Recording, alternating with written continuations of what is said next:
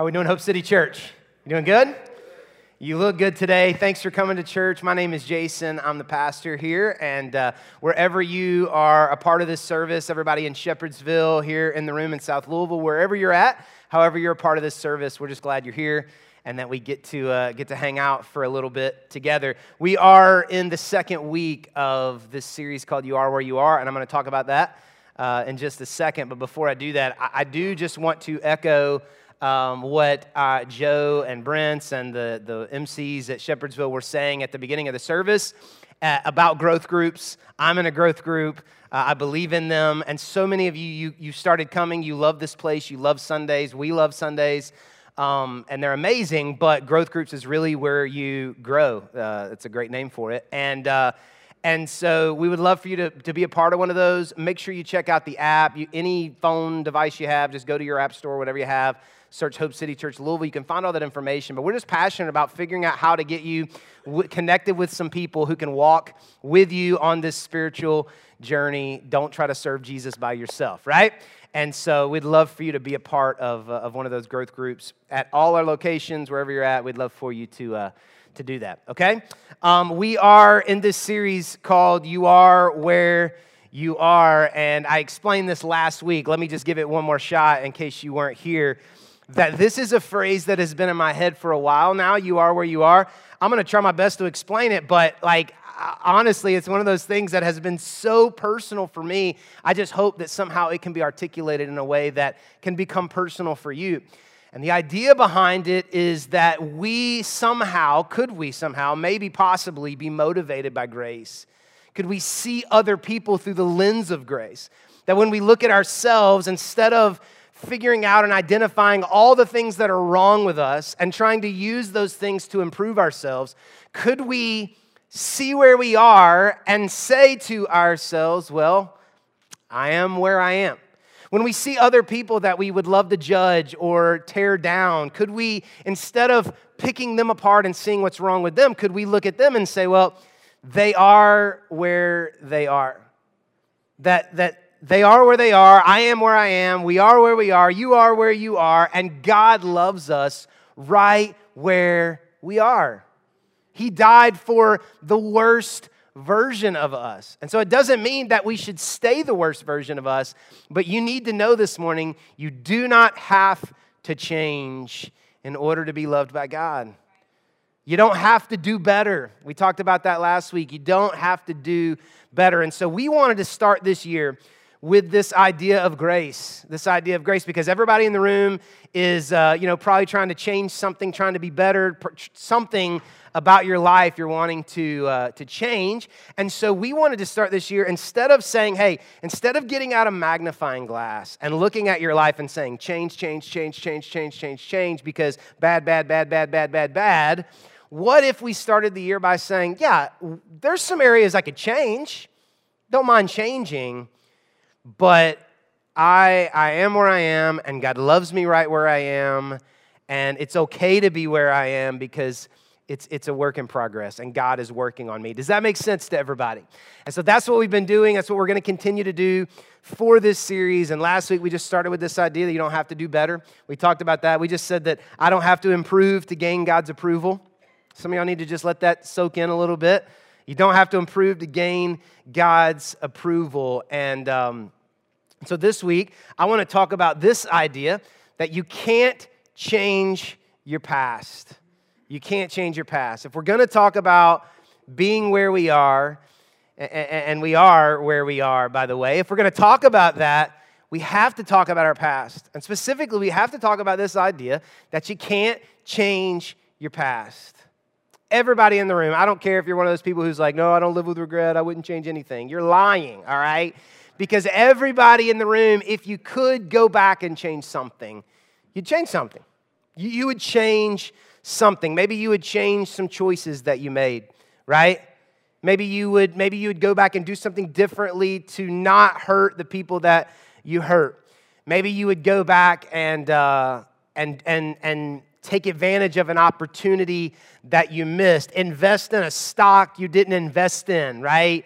uh, ask a girl out that you didn't ask out. Say yes to being asked out when you said no. Something along those lines, you would do something differently. And spiritually speaking, I think all of us in the room could look back at our past and in some way say, man, I wish that I had not wasted those years. Or I wish that I had not gone down that path. Or I wish that um, I wish that my family had raised me in church. Or I wish that I had raised my kids in church. Spiritually speaking, we we can all today, right now, like we could spend the whole sermon just coming up with things and ideas that we wish we could go back and change when it comes to our lives, our souls, our spiritual lives. But Romans 8:1 says it like this. Romans 8:1 says that there is no condemnation for those who are in Christ Jesus. So, what we do is we look at our past and we condemn ourselves. It was so stupid. I can't believe I did that. The Bible says there's no condemnation for those in Christ Jesus. And that's true. That verse is 100% true, but we still feel condemned. If we're being honest with ourselves this morning, we still feel condemned. When we think about those things that we did or did not do, we still feel this guilt in our heart. We feel this condemnation in our heart. But the Bible says there's no condemnation for those in Christ Jesus. What does that mean? How do we, how do we balance this idea? What the, what the verse means is that when it comes to God, which is most important, that we are not held responsible for our sins after we commit our life to Jesus. That's what the verse means. That when you stand before God, God's not going to bring up your record of sins and your wrongs, and He's not going to hold them against you right? Because Jesus took the penalty for you. But that doesn't mean that people on earth are not going to hold some of the things that you did in your past against you. Unfortunately, we don't get to quote Romans 8:1 to people who are trying to uh, bring up our mistakes in our past, right? IRS calls and says, Hey, by the way, you haven't paid taxes in five years. You don't get to say, Thanks for the update, but just so you know, there is no condemnation for those in Christ Jesus. So I'm not going to pay those, just so you know. You don't get to do that, right? The parole officer says, Hey, you've missed your last three meetings. Like, hey, thanks for the update, but just so you know, have you read Romans 8 1? There is no condemnation for parolees in Christ Jesus, right? We could joke about some of these, but what about children that won't talk to you? Spouses that you've hurt, friends that you have betrayed. You, you, you know, you're trying your best to try to rebuild a relationship, and you want with everything inside of you, you want to be like, hey, come on, forgive me. God's forgiven me. Come on. Let, let's put this away. Let's put this behind us. Let's make this right. Let's patch this up. But you cannot tell somebody that you've hurt that they have to forgive you. You tried that? It doesn't work, by the way, just heads up. If someone's mad at you and you say, yeah, but you need to get over it, that don't work, by the way. Well, you just need to forgive me because God's forgiven me. Heads up, sir. That won't work with her, okay? Just a heads up for you right there. So, so we all deal with this our past and this condemnation. How amazing would it be if we got to start over and just get rid of our, our reputation? Anybody in the room would be honest enough, you'd raise your hand and you'd say, Man, I would love for the people that are in my life who have known me for a while to stop holding who I used to be against me. Anybody, you want to hold that up right there? A couple hands and a leg right there. Yes, hello. Every time I go home for the holidays, they bring up 14 year old Jason, and I'm like, Can we let it go? Can I don't even want to like can we not bring up sophomore year of high school Jason? Anybody, you understand what I'm talking about this morning? You know, like the nickname, can we let it go? Anybody, can we do that? It's so easy to be reminded of our mistakes. It's easy to be reminded of our sins, the people that we hurt. We want to move ahead into a new life that God has for us, but we drag this past around with us.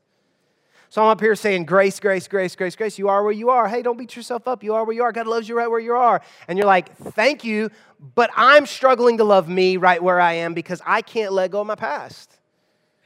I can't let go of what I did. Well, today we're going to read Psalm 107. Love Psalm 107. I can't claim every psalm is my favorite psalm, but Psalm 107 is in the greatest hits collection. I love Psalm 107 because Psalm 107 is about the grace of God. It is about the amazing grace of God. And what we're going to do when we get done with Psalm 107 today, what we're going to learn and what we're going to realize is, is, that our past is not something to feel guilty about, it's something to feel grateful for. Our past is not something to feel guilty about, it's something to feel grateful for. And even as I say that, some of you in the room are like, you can't say that because you don't know my past. You don't know what I did. You don't know how I got that tattoo. Heads up, by the way. Like, there's no way I could be grateful for my past. Guilty, grateful instead of guilty, Jason, there's, there's no way. Well, when we get done with Psalm 107, Psalm 107 is going to show us why it's possible to look at our past, no matter how bad, dark, twisted, messed up it is, and be grateful for our past. Okay?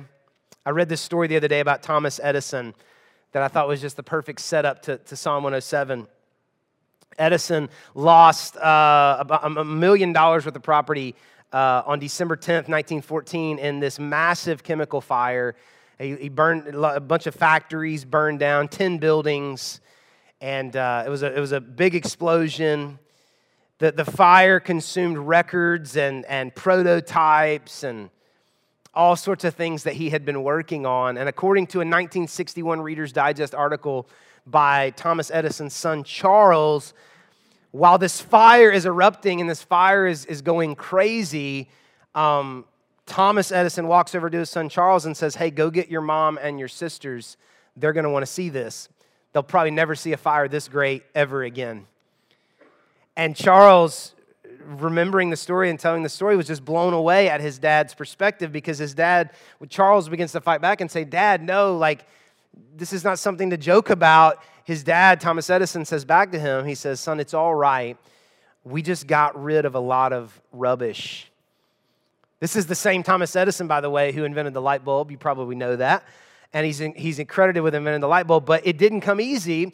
Edison failed a thousand times, at least inventing the light bulb. He was unsuccessful over a thousand times. And one day a reporter asked him, Hey, um, how did it feel to fail a thousand times? And Edison replied, I didn't fail a thousand times. The light bulb was an invention with a thousand steps. And when I read that, I thought, wow, perfect. You are where you are. Our life is not our three biggest victories and our three greatest failures. Life is a thousand steps. A relationship with Jesus is a thousand steps. The sanctification process of our lives is a life of a thousand steps. And so that's what we're going to talk about.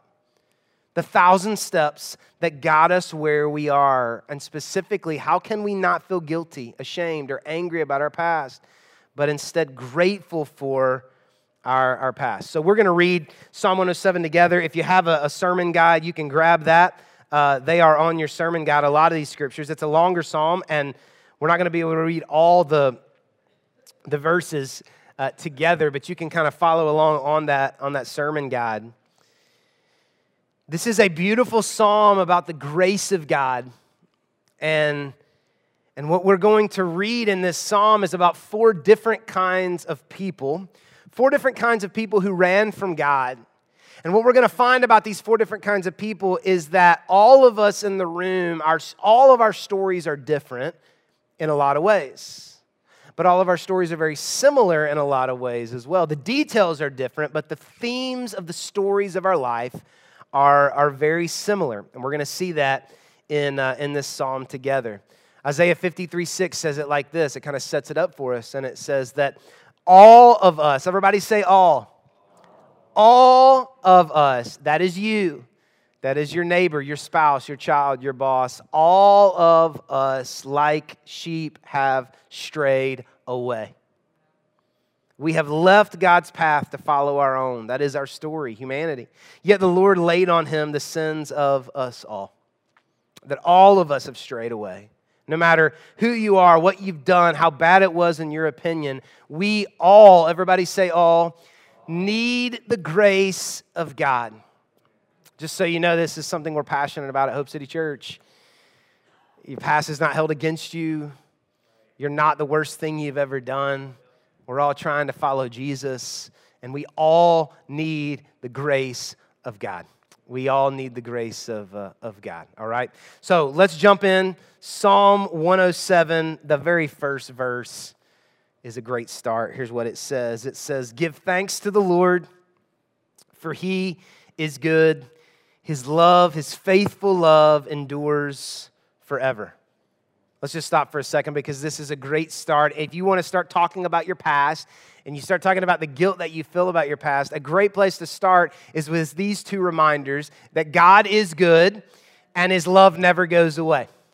That's a great start. Like, no better place to start talking about our past than the idea that God is good and his love never goes away. So if you want to write this down on your sermon guide, number one, God is God is good. Now, what's interesting about the start of Psalm 107 is when you and I say God is good, we usually mean God is good because life is good. Oh, God is so good. I got me a new car. God is so good. I got me a new job. God is so good. I got me a new man. God is so good. I got me, you know, whatever it is, a new house.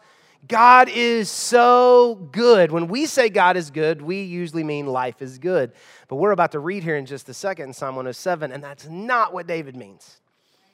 David is not saying God is good because life is good. As a matter of fact, and this is what I like about the psalm so much, is that David is going to say, God is good because he let my life get so bad that I, that I realized I needed him. So I cried out to him.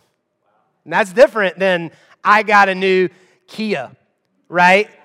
That's different because we say God is good because life is good. David says, no, God is good because he let my life get so bad that I realized nothing works but Jesus. Which is so great, right? So, so God is God is good. And now we're going to read about these four different people verse 4, verse 10, verse 17, verse 23. Here we go.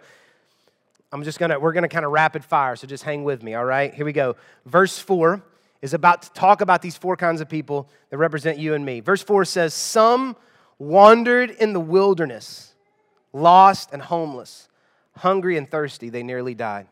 The first type of person that Psalm 107 tells us about is a lost person.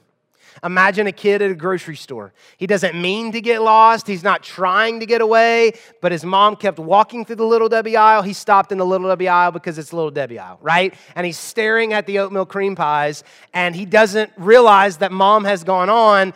He's thinking about cream pies, right? That's, I don't know if that's what David meant, but let's just go with that. That David is saying that some of us in the room, our story about our past, he said, We just got separated. We wandered away. I went to Disney World a couple of years ago with my brother and his family, and we lost a kid. If you're going to lose a kid, Disney World's a great place to lose a kid, by the way. But they found him, and we got him back. But the reason that he got lost was because he stopped at a kiosk and we kept walking. That is what verse 4 is describing. That some of us in the room we didn't mean to get lost. Maybe we, we, we never had a chance in church or Bible camp or Bible class. We didn't know necessarily the way to go. We, we were not rebellious. We weren't trying to be some awful person. We just never knew God and we wandered away. That's what verse 4 is talking about. So that's the first kind of person. The first kind of person is a lost person. Let's look at verse 10. Some, four kinds of people, past, here we go. Some, verse 10, sat in darkness and deepest gloom, imprisoned in iron chains of misery. They rebelled against the words of God, scorning the counsel of the Most High. That is why he broke them with hard labor, and they fell, and no one was there to help them up. Second type of person Psalm 107 gives us is people who are trapped. So the first one is people who are lost. They didn't mean to, they just got separated. Right? But the second group in verse 10 are people who are trapped. They are chained to misery. Some of you in the room, this is your story. As we talk about our past, you would say, Let me tell you what misery feels like. Maybe it was a substance that you got addicted to. Maybe it was bitterness and unforgiveness in your heart that you could not let go of, and you were chained to it. Maybe it was something that was done to you and you never intended to be there, but because of what was done to you, you got chained to misery. And the Bible says in verse 10 that these people sat in darkness, imprisoned by chains of misery. This is someone, imagine someone walking in the woods or something, and they get their foot stuck in a trap and there's no one around to help them, right? They, they, they bought into the lie, the myth that some substance or something, and so they got, they got they got trapped and, and, and chained up. And some of you, when you think about your past, you filled with regret and guilt. I can't believe I got addicted to that. I can't believe I let them talk me into that. I can't, I swore I would never be that person, but I became that person, right? You got trapped. Let's look at another one. So there are people who are lost, people who are trapped. We'll keep going. Verse 17. It says, Some were fools. They rebelled and suffered for their sins. They couldn't stand the thought of food, and they were knocking on death's door. Verse 17. Third type of person is people who are foolish, rebellious people. Now, this is different than people who lost, who got lost and got separated. These are people who know the truth, they know better, they know all the Bible verses. They went to all the church camps. They went to the Bible class. Their parents were praying parents. Their grandparents were praying parents. They knew better and they said, No, forget you. I'm doing my thing, right? They, they just decided, you know what? I don't care. I got to go learn the hard way. I got to figure it out. I'm going to rebel and I'm going to go do my thing. And some of you in the room, this is your story. You're like, let me tell you about rebellion. Let me tell you about let me tell you about going my own way and, and, how smart my parents got when I got older. Let me tell you about the dumb things that I did because I was so sure I knew everything. And look at what it says happened to them. It says they suffered for their sins. They suffered for their sins.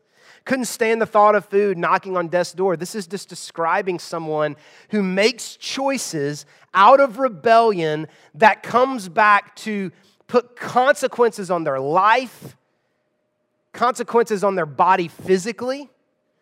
And these are talking about those consequences that we face. So I know the truth, but I, I rebel and I, and I betray my family, and now my kids won't talk to me. That is suffering for rebellion. Does that make sense to everybody? I show I went into work and or I didn't go into work or I, I lied to my boss or I stole money and I lost my job and now I don't have a job. That is suffering for rebellion. Does that make sense to everybody? Devil didn't do it to you, you did it to yourself. God didn't do it to you, you did it to yourself. It is your story of your past that you would say, Yeah, I know all about that. That's how a lot of our hope stories start, by the way. I grew up kind of, you know, whatever, but I would, they, at 14, they said, Do you want to go? I said, No, right? And so you went down your path. But there's one more. The first people are lost people. The second people are trapped people. The third people are foolish people. But let me give you one more. Verse 23. Don't get depressed. It gets good in just a second. Okay, here we go. 23. It says, Some went off to sea in ships plying the trade routes of the world. Okay, what does that mean? Because that's different than the other ones. First group's lost, second group's trapped, third group's foolish. The fourth group of people are self reliant people, right?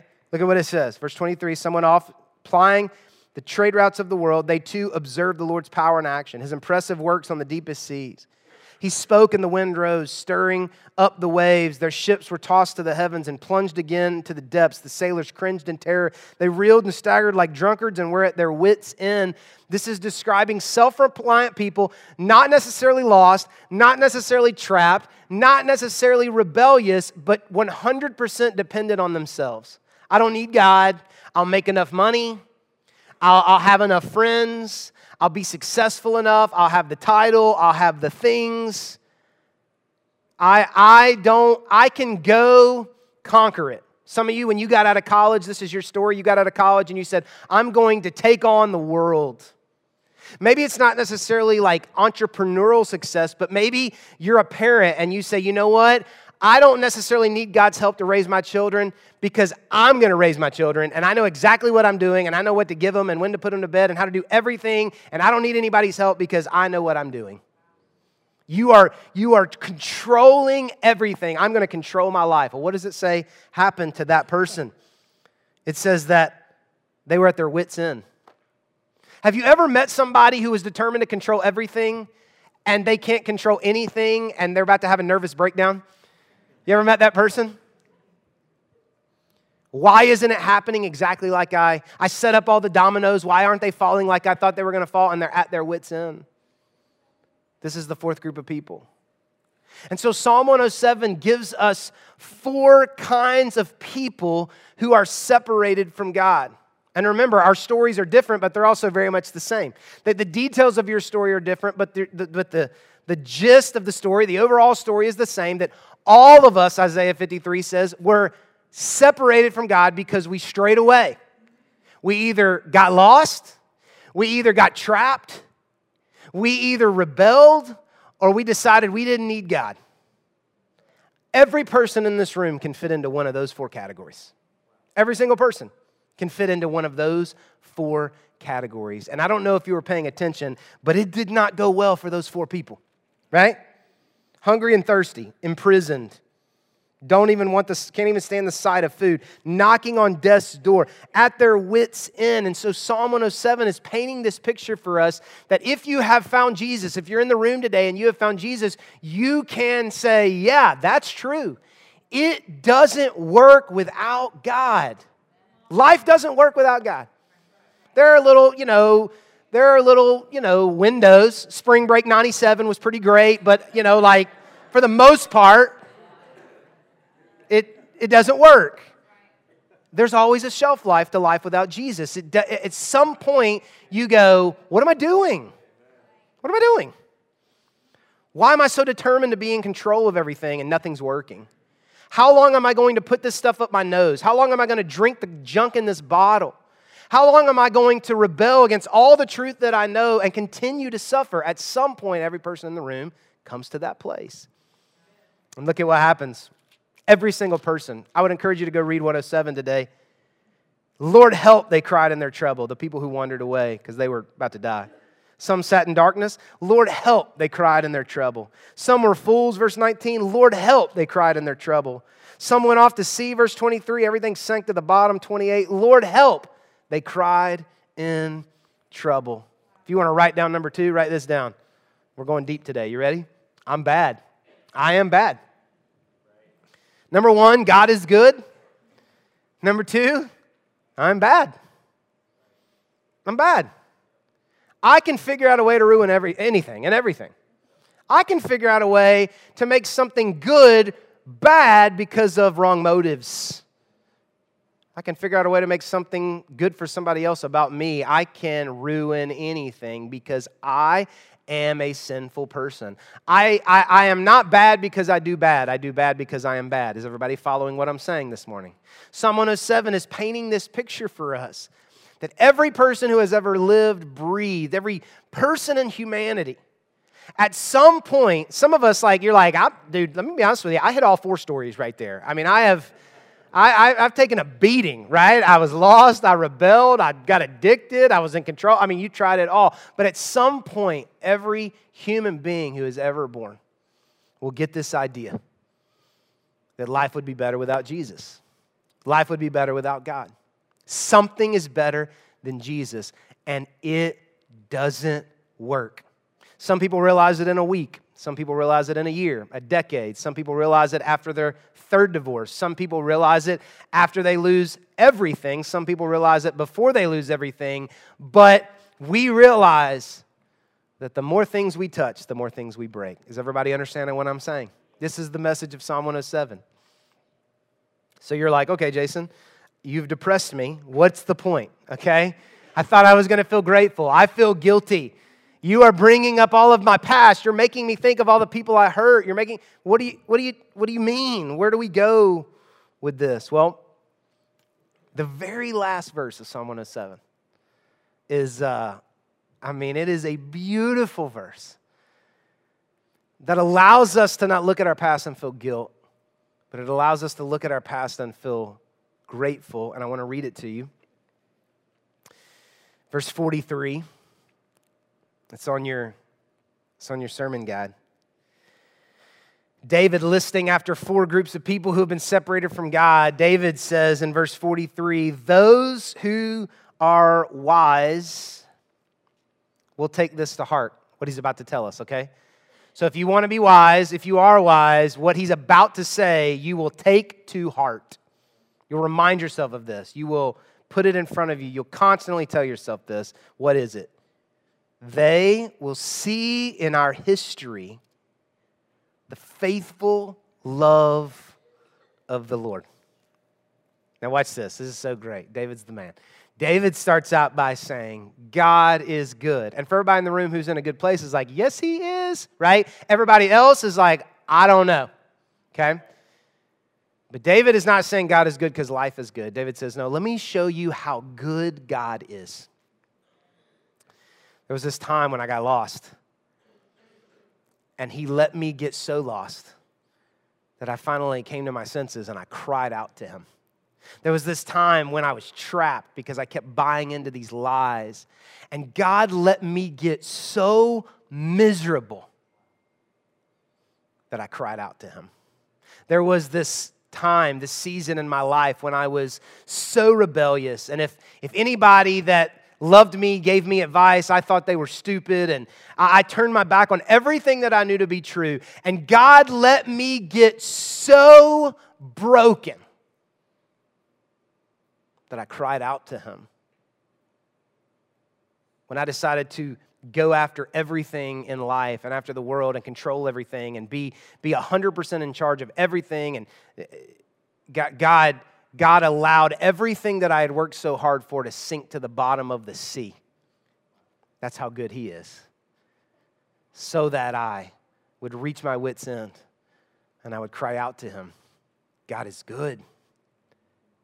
And if you're wise, David says, you'll take it to heart look back on your history, your past, and notice and see and identify faithful love of God. Write it down. Verse number three. Write down number three. God uses my bad to do something good.